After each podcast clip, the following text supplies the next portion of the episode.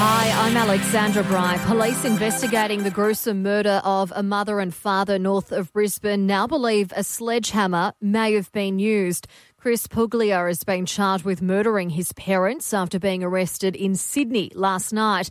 He's fronted court today and been refused bail. The 31 year old will return to court tomorrow for an extradition hearing.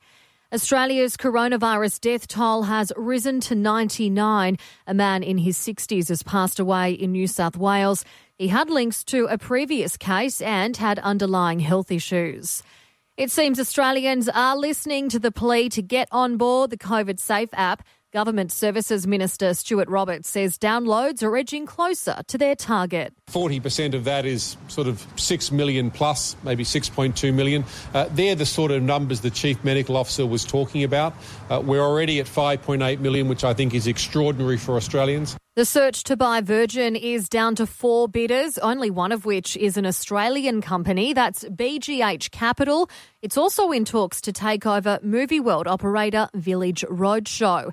And a man who went viral after vision emerged of him breaking into the Australian Museum in Sydney has now been charged. The 25 year old was seen taking selfies in a cowboy hat last Sunday.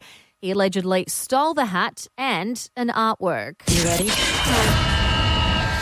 A blow for the Bulldogs with Marcelo Montoya to miss 8 to 12 weeks with a hamstring injury. The 24 year old suffered the grade 2 tear at training last week.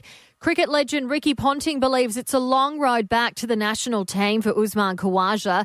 He missed out on a contract from Cricket Australia, but Ponting says you should never write off great players. And AFL players have today returned to contactless training in groups of eight.